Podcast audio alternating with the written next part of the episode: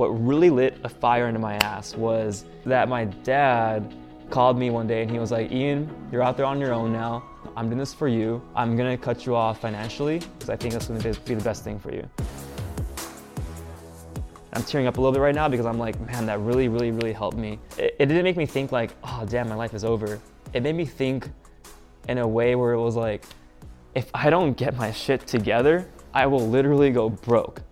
And so I thought about what really made me happy, what I really wanted to do in life, and that was make stories and share them to people that would love them across the world. That day, I made a video just for that.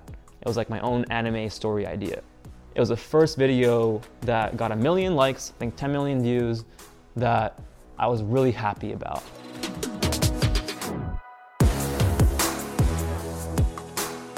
Welcome to In Search of Excellence, where we meet entrepreneurs, CEOs, entertainers, athletes, motivational speakers, and trailblazers of excellence with incredible stories from all walks of life. Ian Boggs is one of the most successful influencers of all time. He has more than 30 million followers on YouTube, TikTok, Snap, and Instagram, and his videos have been viewed more than 30 billion times. Ian, welcome to In Search of Excellence. I appreciate you being here. Thank you for having me here. Let's get into it. Your dad was born in Arizona and worked in the military in a high tech job, and you moved around a lot as a kid. You were born in Japan, then moved to Hawaii, Italy after that, which is essentially where you grew up. Mm-hmm. Your mom was a stay at home mom. How did your parents influence your future, and how did it impact your success? Well, um, one important factor was that my dad also, he was born in Arizona, but he grew up in Africa, in Kenya. And so, um, I think having him, having grown up with a rough childhood, and my mom kind of having been growing up in Japan, those two influences really worked. I grew up with two different cultures in my life, like a white father who grew up in Kenya and a Japanese mother from Japan, and it's very like different. So for me, growing up with my father in the military, active duty still, growing up in Japan, Hawaii, Italy, really influenced me to see how big the world is and I think in a way it catered to my content because I understand how people from all around the world work. And social media is an internet thing, not like a US thing. So it's like I make when I make content, I come in with a mindset that I'm making content for the entire world, not just for the US or whatever. And that in the long run kind of I guess helped me get those billions of views and hopefully a billion followers someday. We'll see. Were your parents into photography at all, or how did you end up getting a camera when you were five years old? And tell us about the Legos you had. Oh, yeah. So I actually haven't started sharing the story until recently, but um, I'm glad you remember that. Um, my mom loved photography, and my dad bought her like the super expensive, super nice camera set, which eventually kind of became mine because I just used it more. And I remember like I loved Legos as a kid, like a little kid, like as a five year old probably. And I would grab these Legos and just like make videos out of them, but I would also like kind of burn them sometimes. And burn them with a lighter? Yeah, like like a lighter or whatever. Would wouldn't the plastic smoke and smell bad? Yeah, or? it smelled so bad, but for some reason it was like I didn't have the budget to make special effects and I didn't know how to do that. So the, my only way to like make cool videos was oh, I'm not putting this together. Like now I know how to make better fire than like sometimes even Marvel does in their videos and just in my computer in my home. But um, yeah, when I was a kid, I didn't have the budget to like or know how to ha- know how to make these cool videos and ideas that I had. So I would make videos of burning Legos with reason, like he got shot by a fire power or something like that. Right, but you're five to eight years old. You're shooting these videos. Where are you putting them? There's no YouTube back then, and no. and it was just to put on a yeah. little camcorder and put on the TV and watch it on the TV or not even watch it on TV, just watch it on the camera. Like, like a little, a little see, two like, see that I created something that can be eternalized in this like, in this form of content. And I guess I didn't really know that like as a kid, but now I'm like looking back, like wow, I've been doing this since I was like five years old, or eight. I don't know how exactly I was, but yeah, around then. So you've had a creative penchant since you were a kid. Tell us also how you were business minded as a kid, and walk us through five years old to 15 years old. What were you like as a kid? Were you social, going out, popular? Yeah, I was really introverted as a kid.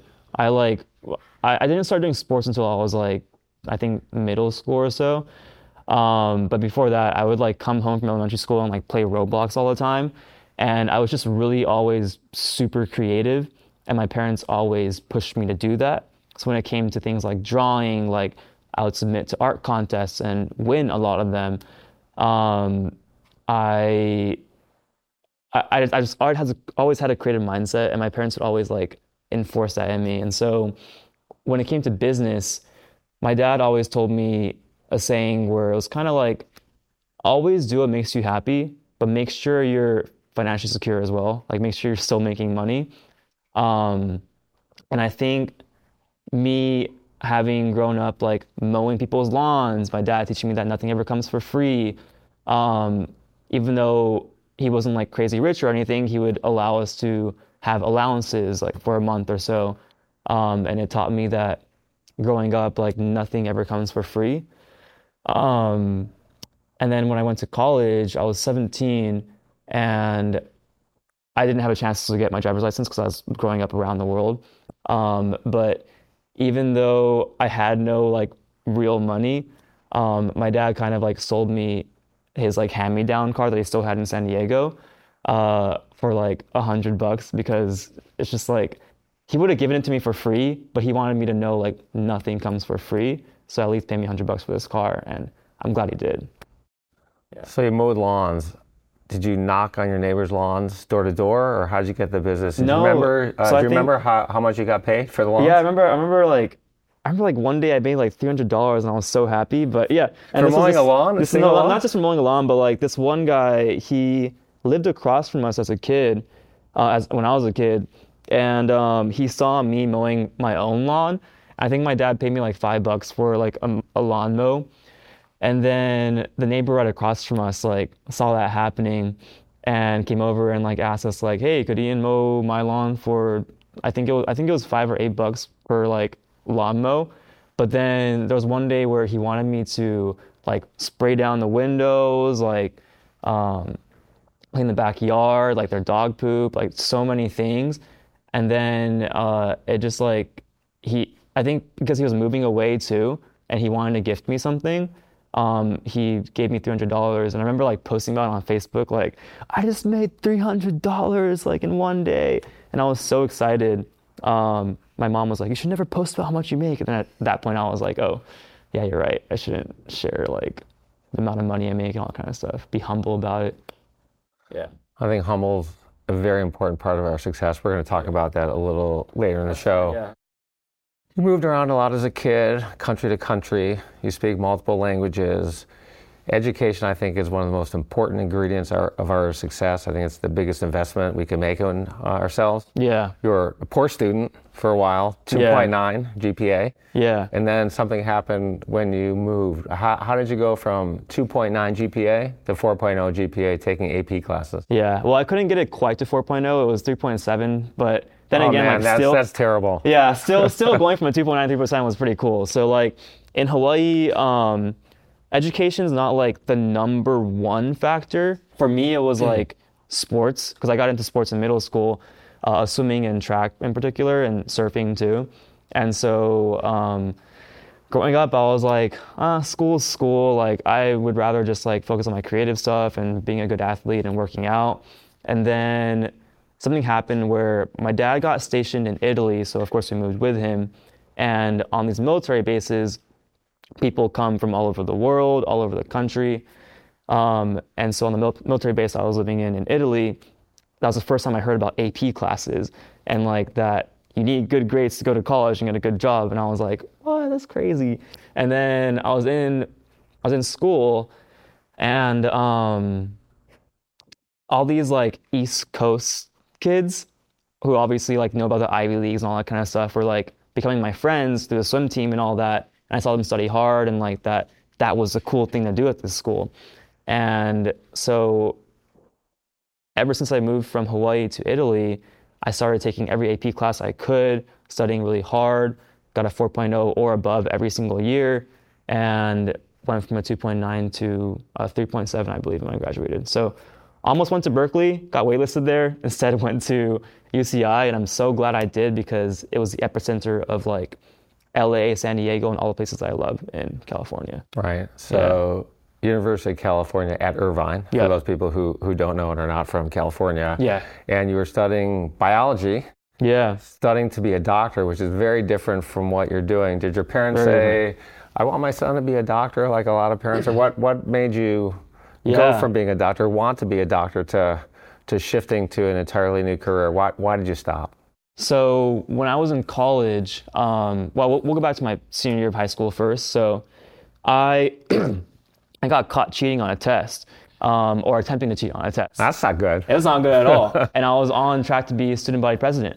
Um, and then I lost that. And I got so depressed. And I was like, man, like this little, this little stupid like thing that I did lost me like this whole entire like this this whole entire uh, great thing I was gonna have that was gonna get me into all these colleges, da da da, whatever.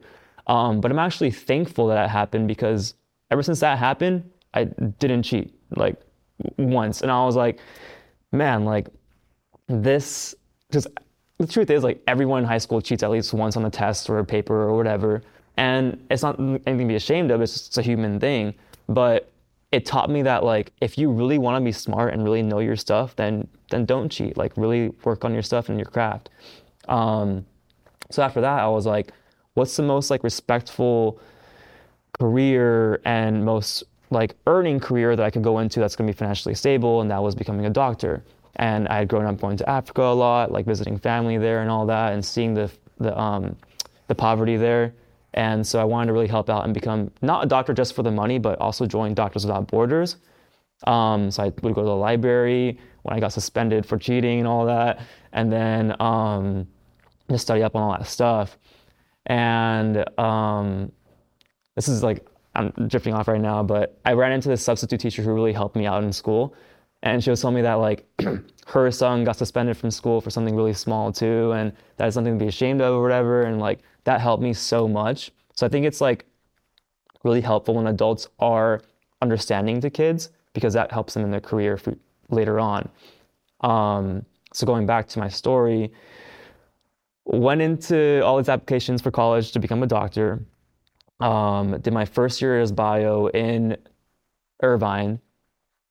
Love the practicals, love the science of it. I love biology as a science, but I could not sit down and read a science book for a whole day for the life of me. Um, and I would always like just drift off a little bit in lectures. So I came to a realization that like the thing that I love doing the most is making videos. It's what I've loved doing since I was a kid. I love acting, love scripting, love writing, love doing all these things. The chances of me being a successful doctor, making millions or whatever, is probably like one out of a million, two million, hundred million, whatever. The chances of me becoming a successful director or a creative person is honestly probably around the same chance, same, if not harder. So why not go for the harder route that that's really going to make me happy, that may even help more people around the world with social media. And so that summer after my first year, I started posting a lot more videos. Um, I saved up some money and bought a camera. And I think the first video I posted where I was just doing something that I thought was funny and cool, cutting my own hair and making fun of like alpha males on social media, went viral. 28,000 views. Yeah, 28,000 views. Yeah, yeah, at that time it was 28,000 views. Good job, nice. Um, and for me now, like viral is like 100 million views and all that, but it's a different world. And um, I remember like that happened, and I was like, wow, it is possible to naturally, organically go viral and make people laugh or enjoy a piece of content online. Um, so ever since then, I just kept posting videos. Stuff started doing well, and um, switched my major from bio to film and media studies, and really worked on film and worked for other photographers and videographers, and just honed on my craft. Yeah, so that I suppose the shift in mindset of like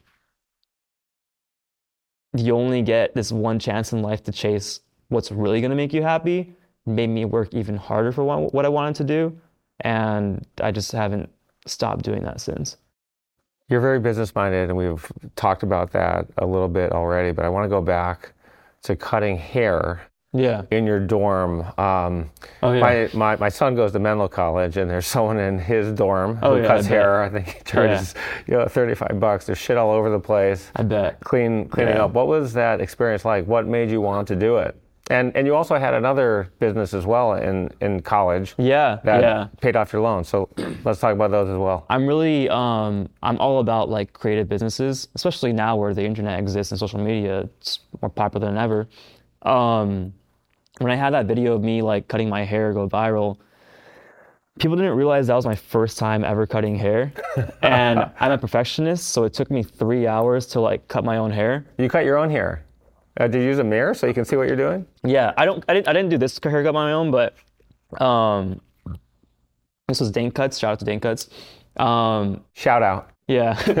it's uh how to explain this? Are you looking for your next great gift to surprise a friend, colleague, or loved one? Bliss Beaches makes the perfect gift. This best selling, bright, and beautiful coffee table book by Randall Kaplan features stunning drone photography from exotic beach locations around the world. It's the perfect housewarming gift, a great addition to any home or office, and a fun and creative alternative to bringing a bottle of wine to somebody's house for dinner. Bliss Beaches is available for purchase on Amazon, where it has glowing reviews and a five star rating. Get your next amazing gift and order a copy of Bliss Beaches by clicking the link in our show notes.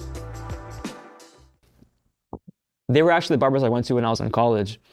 Um so I loved their like work. So I was making a joke of like alpha, I was trying to make fun of like alpha males that were like the thing on like social media back then and do like a parody, but like cut my own hair and make it look cool in the same way. so I gave myself a fade and tagged Dane and was like, hire me, haha, lol, because I was still a broke college student. And then they responded back with like, we'll take you, da da da. I thought they're being serious, so I was like, I really need a job. Can I do this? And they're like, "Well, you kind of need like training first and all that. And I was like, oh, okay. But after that, like all my friends started hitting me up for a haircut, and I was like, I'm not sure. Like I'm, I, I'm, I just started doing this, but I'll charge 15 bucks for a haircut just because I still don't know what I'm doing. They're like, sure, whatever. Came in, like, gave him just like a three on the sides, like whatever. Like it's it's really basic, really. And um, I, not to discount the work of other barbers, but like for what they wanted, it was pretty basic. So I just did that, and they were happy with it. And I was like, what the hell? I can make money doing this right now. Like I just picked up this skill like in three hours, and now I'm making money off of it. But when it came to um, I wasn't that passionate about cutting hair. What I was passionate about was making stories and making videos out of them. And um, at that time, my way of doing that was photography and videography. So I learned the business of it, like putting myself out there on Craigslist, on Facebook Marketplace, all these things, and eventually like becoming the graduation photographer of my college. Um, not from the college, I was just better than the college hired photographers, and so uh, grinded on that. Did like a hundred graduation shoots in one or two months, I think. That's a lot of dough. Yeah, it was it was really good. I remember like my first five thousand bucks I made. I called my dad and I was like, Dad, I made five thousand bucks. Let's go. And he was like, I'm really happy for you, son. Da, da, da. Save that money up. And I was like, okay. Um, my dad did help me a lot with with the uh, with paying for college because military helped with that, and Right. then another part of it, my dad actually helped me out of pocket. But the remaining funds of it, I was able to pay off by doing my photography and uh, through doing that, through just talking to people at weddings that I shot for, which was also good dough. Um, I got hired to do like these fashion shoots that was like I think it was like four hours of shooting for a thousand dollars, and at that time that was like the most that I had made from photography, and I was like, four hours of shooting, thousand bucks, what? That's crazy. Did that, and I was like, this is insane. Like the amount of money you can make from just grinding on your creative aspects is is insane, and so. Um, I can go into social media with this because it's then it gets to like a crazy more amount of money, but it's like it's not about the money. It's more about like I was doing what made me happy and I worked hard for it. I think that's why the money came. Right. Yeah. Now let's talk about creating content in general from a 30,000 foot view. There's a lot of people watching and listening who don't know who you are, haven't heard of you, haven't been following you on social media, but they've read about a lot of social media influencers making tons of money. They read Forbes, who now rank the top earning influencers. There's a guy named Jimmy Donaldson who goes by the name Mr. Beast on social media, who reportedly made $47 million last year. And these people, sometimes even me, they can't understand how influencers make this much money, and they say to themselves, "This looks simple and easy. All you need is a camera and a tripod. Hmm. You get one of those selfie sticks, and then you say a bunch of silly things. Can't uh, anybody do this? And um, and and and why not? Well, the thing is, like, anyone can do it, but who's who's gonna be willing to like like Jimmy just made a video where he spent seven days underground. Like, who's gonna be willing to do that? Like, who's gonna be willing to sacrifice the time it takes to do this? Because because Jimmy spent like a whole week underground. Um, not everyone's willing to do that. For me, it's like when I was first really starting out on social media, I here's what happened. So I wanted it so bad. The pandemic came. I was making good money from photography, my own businesses. I was on set to, I was on track to work for National Geographic. Like my grandpa worked for National Geographic, so my dad grew up in Africa. Had the connections. I was doing travel photography. I was doing really well on social media for a photographer. Right, right Um, in college or in summers And, or and this was like my senior year of college, right before graduating. Okay. My last quarter of college was when the pandemic hit. ah Um, but that dream of becoming a social media content creator was always in my mind because I grew up with YouTube. Uh, and when Vine came out, I wanted to be big on Vine, but I was so young, I probably wasn't funny enough for the, the older audiences on there. And so when TikTok started going viral, my friends started going viral on it, I wanted it so bad. I remember the week of spring break, that was when the pandemic hit. And I was like, well, all my travel plans are gone. I can't do as much photography as I wanted to do. I will not make money unless I do something now. So honed in on what I'm passionate about and what I can make money from, and that was TikTok, social media.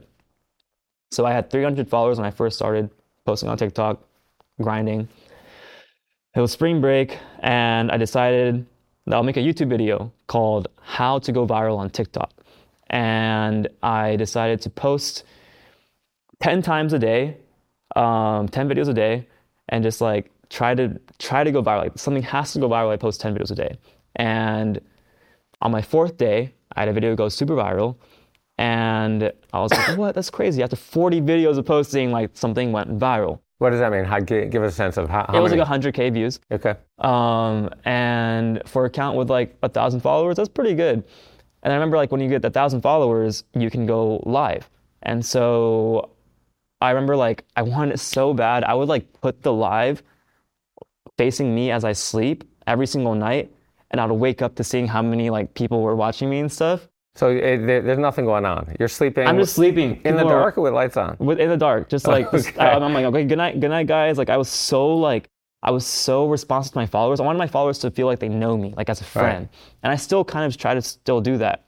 Um, so I would go to sleep. I would have the live on me all night. Wake up, and I remember like when I woke up to like a hundred people watching me because that's a lot for someone with a thousand followers. I was like, something had to have gone viral. Something did, and it was like a it was just like a comedy video, like something I was really proud of. But um, it's often the ones you don't expect to go super viral that are the ones that do.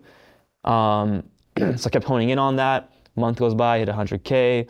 Another month goes by, I hit another 100K. Keep going. At 300K, I'm almost about to graduate.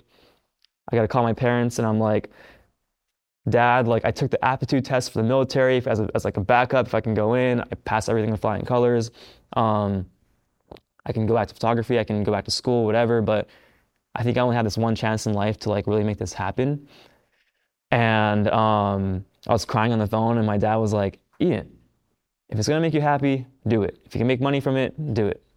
I, I'll I believe in you." My mom was saying the same thing too.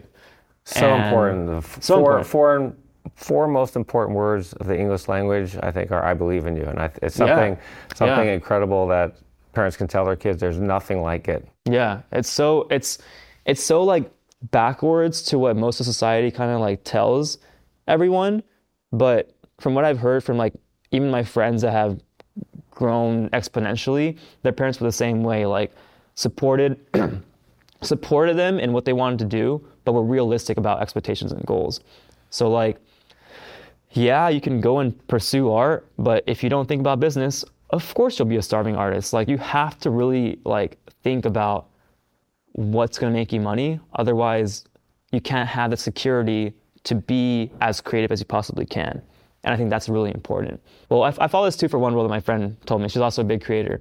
And it's the two for one rule where for every two pieces of content you make that you know is going to do well on social media or whatever platforms you post on, post one thing for yourself. And whether that's like a creative thing or a or another direction, just do it for yourself. And eventually those two things will kind of level out. And um, I like that because it allows me to make money and still think about business while also pursuing the things that truly, truly make me happy inside and show my creative side aside from just what I know is going to go viral. So, Yeah. when you reached a million followers, Yeah. You thought about quitting, you had a lot of anxiety. Take us through the 100,000 views here and there, and how long did it take you to get to a million, and why did you think about quitting? And I think it was your dad who said, Don't quit. Yeah, yeah. So my dad told me, Ian, get your head out of your ass. That's basically what he said. Um, he was like, you, make, you make money from this. You have a million followers. What the hell are you thinking?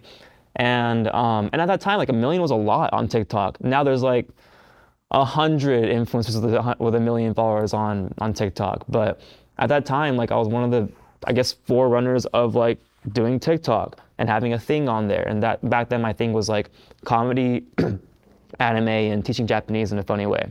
So when I hit a million, I had a lot of anxiety because this is on TikTok because I had had videos that got a million views before. I had gotten a million likes before, but people who follow me, it had never been a million before. And I was like, man, like, do I really deserve this? Like, I know I worked really hard for it, but that's a lot of people watching me. Like, I don't know if I can if I can do this. I was just carrying into in my head about like, do I really want to do this forever? Um, because the truth is, I wasn't happy about the content I was posting. It was just a way. it was a means to an end of. Yes, I like making videos, but I don't want to be a Japanese teacher. Like, I don't want to. Like, not that that's a bad job, but I don't want to like do that for the rest of my life. I want to act. I want to make videos. I want to make movies.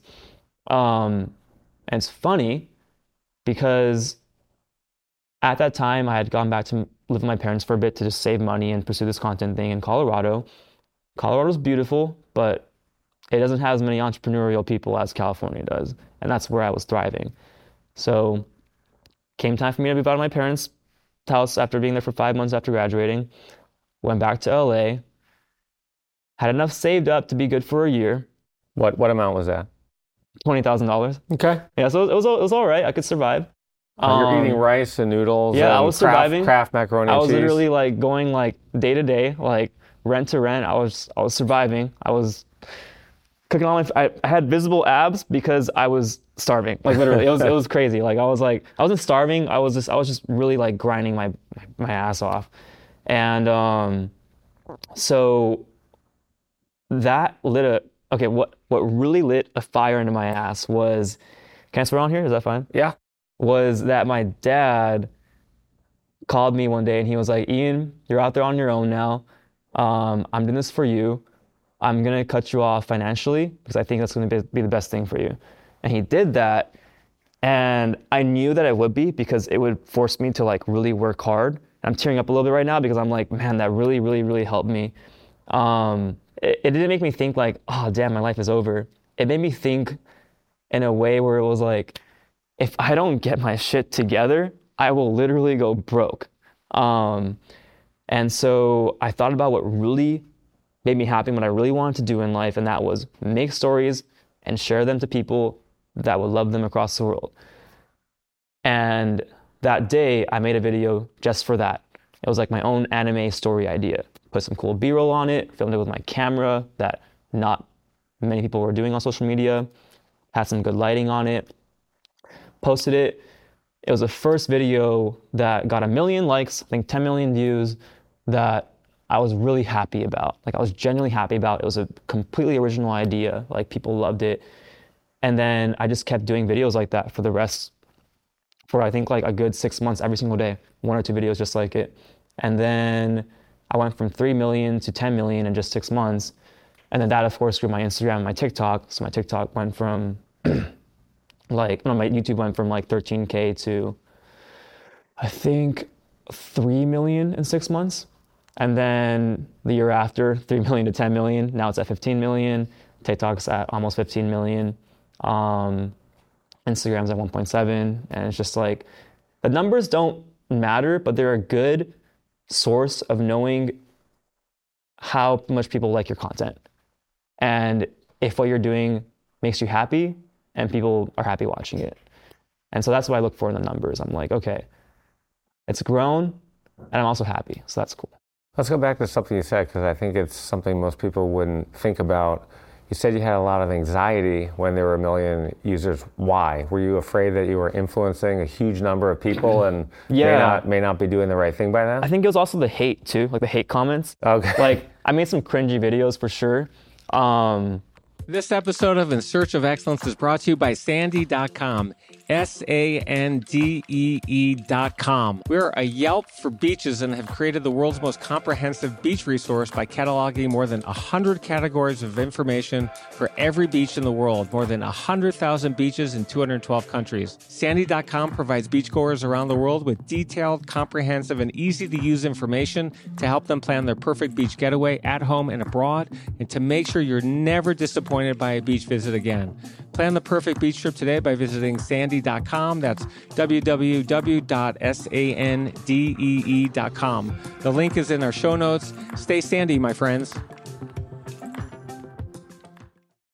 people say like don't call your own content cringy, but if you know some of your content is cringy, like screw it, like call your call, your, call yourself cringy, like embrace your cringe. And so posted some cringy videos, like of course some comments were like, wow, what's this? Do, do, do, do, Like who is this guy? All this kind of stuff. And I was like, man, like I don't want a million people saying that to me, but I had to realize like, no, the millions of people are the people who like you. They wouldn't hit follow unless they liked what you do. And if anything, people commenting stuff like that like you even more than the people who genuinely like you because they're supporting you in a way that like is stronger than love. Like hate, I think, is sometimes or oftentimes stronger than love. And so the fact that like they're hating on your stuff, it's a result of what's inside of them, not what's what's inside of you. Because you're the one putting yourself out there. You should own that. And so for me, like once I made that shift, I was like, oh my God, like I can like the world is your oyster. Like just do what you love and be the best at it and work harder than anyone else in the world will at it. You still have the haters now. You probably have a lot more haters, but Yeah. that and does it bug you? I mean, do you go to bed thinking about No, oh, I- terrible? I like I don't even I look at the first like five minutes of comments and then I'll go back to it probably the day after or like even a month after because I think it's I think it can be unhealthy to check comments a lot. Um, people will think what they think about your content regardless and they'll comment whatever they want to comment and that's just a matter of them and what they feel. Um, to me it's more about now like what do I love doing that of course will still financially provide me and make my followers happy, but also like make me happy. And as long as those three things are met, I could care less about what anyone has to say about my content, good or bad. Yeah. There, there's so much now about people having teams, and Oh, their yeah. social media teams do all the commenting. So it's not really you; it's somebody else. Do you have people who work for you who do all the comments, or No, how I, do you? I, yeah, the comments like that's me. That's me still. but yeah. how how do you have time to engage with 30 million followers on multiple platforms? That would take you 10 hours a day to, to comment on the comments. But Is that, yeah, yeah, true. Yeah, if I were to, if I were to want to go in and like look at all the comments, yeah, it would take forever. Like n- nobody has time for that. Um, but then again, like a month later, I'll come back to a video and it's like, oh, like this video did really well. Let me see what's happening down here. Of course, some of the comments are good. Some of the comments can be like, what is this? And then like, uh, it is what it is. But um, yeah, I'll try. I'll try. I'll try to like respond to like the the comments that I like that come in within the first like five minutes of a video being posted and show some love because obviously I wouldn't be here without my followers, and that's why I always thank them. And I think I think more content creators and influencers should thank their followers because it's it's it's a two way road. Like you can't have one without the other. And so, um, yeah, I genuinely think more influencers and con- content creators should thank their followers more. so I've got a podcast, I have a YouTube channel. I'm late to the game on my podcast. Three years coming up, and again, I appreciate you being here. You're the Oh, yeah. youngest youngest guest I've ever had. Oh, let's go. So um, pumped about that, and obviously I want to grow mine, and I want to be one of the top ten podcasters. I've had some amazing guests like you. I'm a little late in the game, but I get approached every day. I mean, I have Yeah. thirty thousand followers on LinkedIn, maybe uh, more right now. They see I have a podcast. They see my guests because we post the guests. Yeah. I get approached every day. Let me help you with your social media. We've met with probably 10 people, my team and I, people who will refer to us and people who use, and they will charge for the followers. They will charge for the likes. Hey, And they yeah. have, and it, it's, I mean, from what I understand, and I've talked to my friends in the podcast business, some of them in the um, influencer business, Yeah. people buy followers. People spend tens of thousands of dollars a month. I get business plans where you say, all right, we'll get you 100,000 followers. You can then get people to sponsor, uh, advertise, and they actually show the graph Yeah. where if you invest $100,000, here's what you're going to start to get. And we said no to all that. I'm never going to do that. make Organic. What, Yeah. what do you think about that whole industry? And do you know uh, Instagrammers who who started out doing that? Do you need to do that to be successful when you start out? No, it just it doesn't make sense. As someone who like literally, like, when I was in, I think when I was younger, I didn't know about this stuff, and I was like starting to make money from like my part-time job, and so I was like, oh, maybe it would help my business. So I like, I think I bought like a hundred or a thousand followers. Like this is like way back before I was even doing this full time. This is like I think I was like 18 or something, and I like I bought like a couple hundred, maybe a thousand, maybe, and then like got did the free like the likes app. You like someone's photo, they give you a like back or something like that. Right. And They don't like that anymore, by the way. Instagram hates the App oh, yeah, they it will pu- not- Yeah, they don't it'll block do it you. anymore. Yeah, it'll and I'm glad you. they do that. Um, and same with the followers thing. Like Instagram will delete those followers. Like I'm pretty sure any followers I bought, those accounts are deleted. They were, Yeah. they're just bots. um, and this was like way back uh, before I even knew how to do social media. And the reason why I don't like those things and I tell my friends never to ever, ever, ever buy followers or anything is because it's not going to be real. Like Yeah. like, would you buy a fake apple and eat it? No, you would never do that because that would kill you, and or get you sick. And like, same thing with buying the fake fake stuff. Like, you buy some fake followers. What's that gonna do? Your likes aren't gonna go up because they're fake. Oh no, you can buy the likes too. Oh, you we can do met that? with we met with like Oh gosh, yeah. like consultants and, and it's a whole thing and yeah we can't get caught we use vpns we have all these accounts and i said it, it, Yeah, it sounds literally- sketchy literally oh no saying- everybody does it Literally everybody saying you it. can't get caught is just like blatantly saying we're lying here. Like Yeah. it's, it's so, yeah. Um, I know everyone gets those emails because I still get those emails. Like it's your if your email's on uh, your platform and you have a platform, like people are gonna try to sell whatever they can. and I see those and I'm like, what are you guys doing, man? Like don't don't do this. It's just it's a scammy business. It's a it's a it's a scam business. It's what it is. Um, so I I don't do that. I know that for me and anyone else that I know and like anyone who's big, they do not do that. Like no one. Yeah, yeah. It's that's not a thing to do for sure. It's just not organic. Can you explain how the whole social media industry works from a financial point of view? How you get paid? Who pays you? Do platforms be different? And how do you make money on this? Uh, yeah. Um, you can make money a numerous amount of ways on social media if you've grown your platform and you've grown an organic platform that really likes you.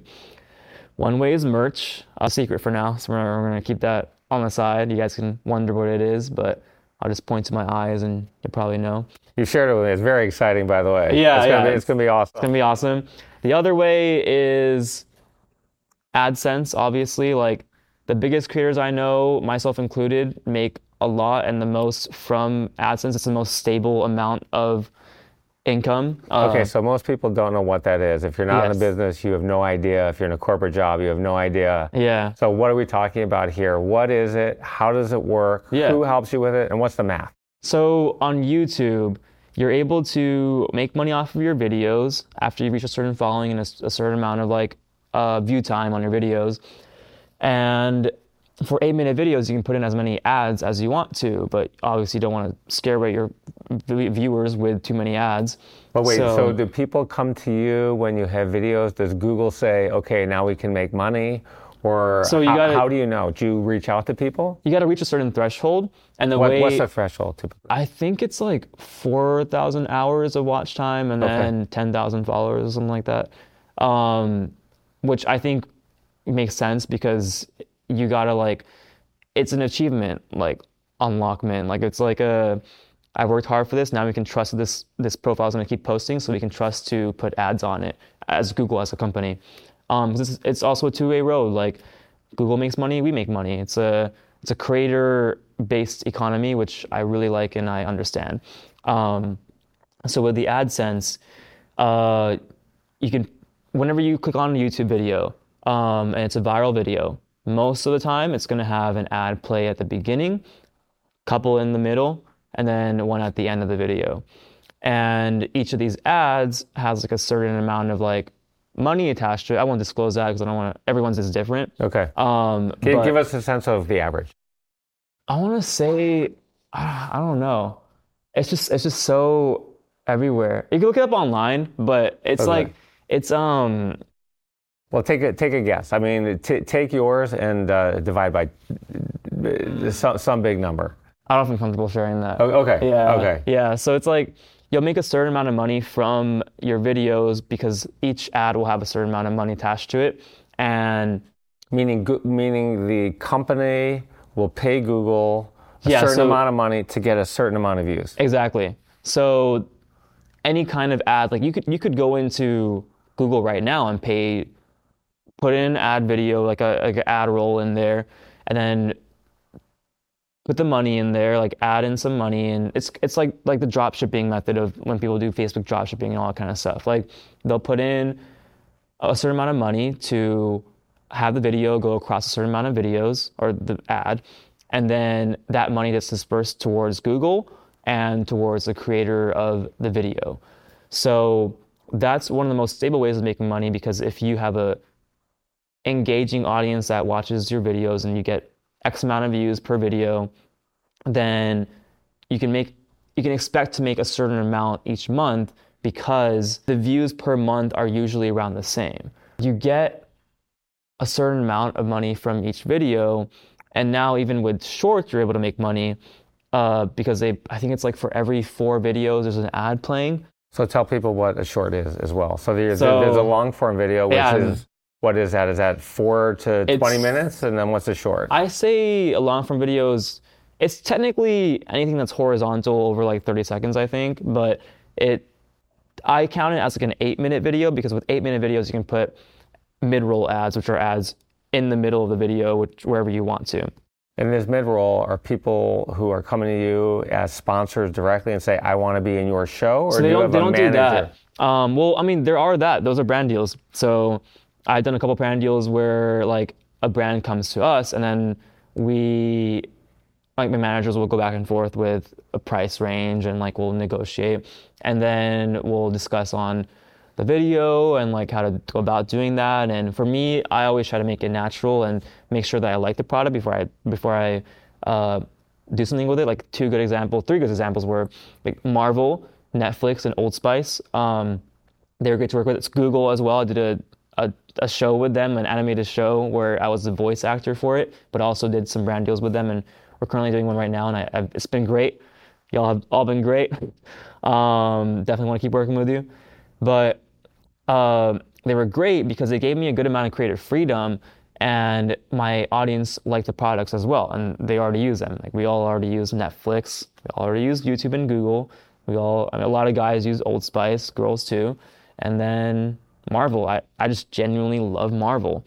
Um, i want to act in marvel someday. That's some of my goals. So um, those are brand deals and they get put into into the video.